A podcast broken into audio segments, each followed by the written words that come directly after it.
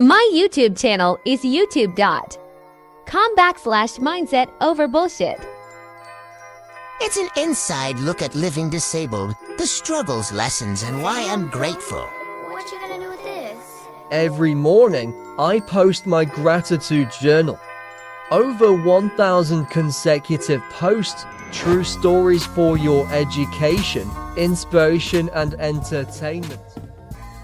Yo, it's the last Taco Tuesday of the month, August 29th. And I told you all I was going to go Monday without having a drink.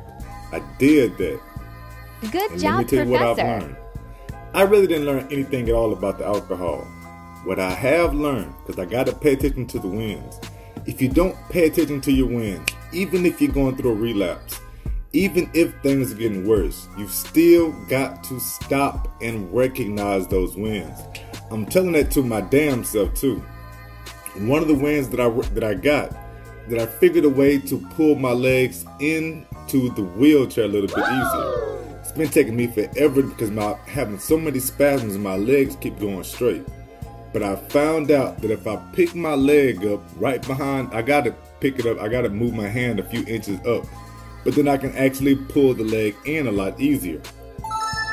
Also, I think I've always known this, but if I wear socks, then I move and slide around the bathroom and the Wow. kitchen floors, anything tiled a whole lot easier. Your naked foot will stick to the tile floor and make it harder to move. So I'm wearing socks and that makes it a little bit easier. That's a win. Moving my legs into the wheelchair is a win. Wearing socks is a win.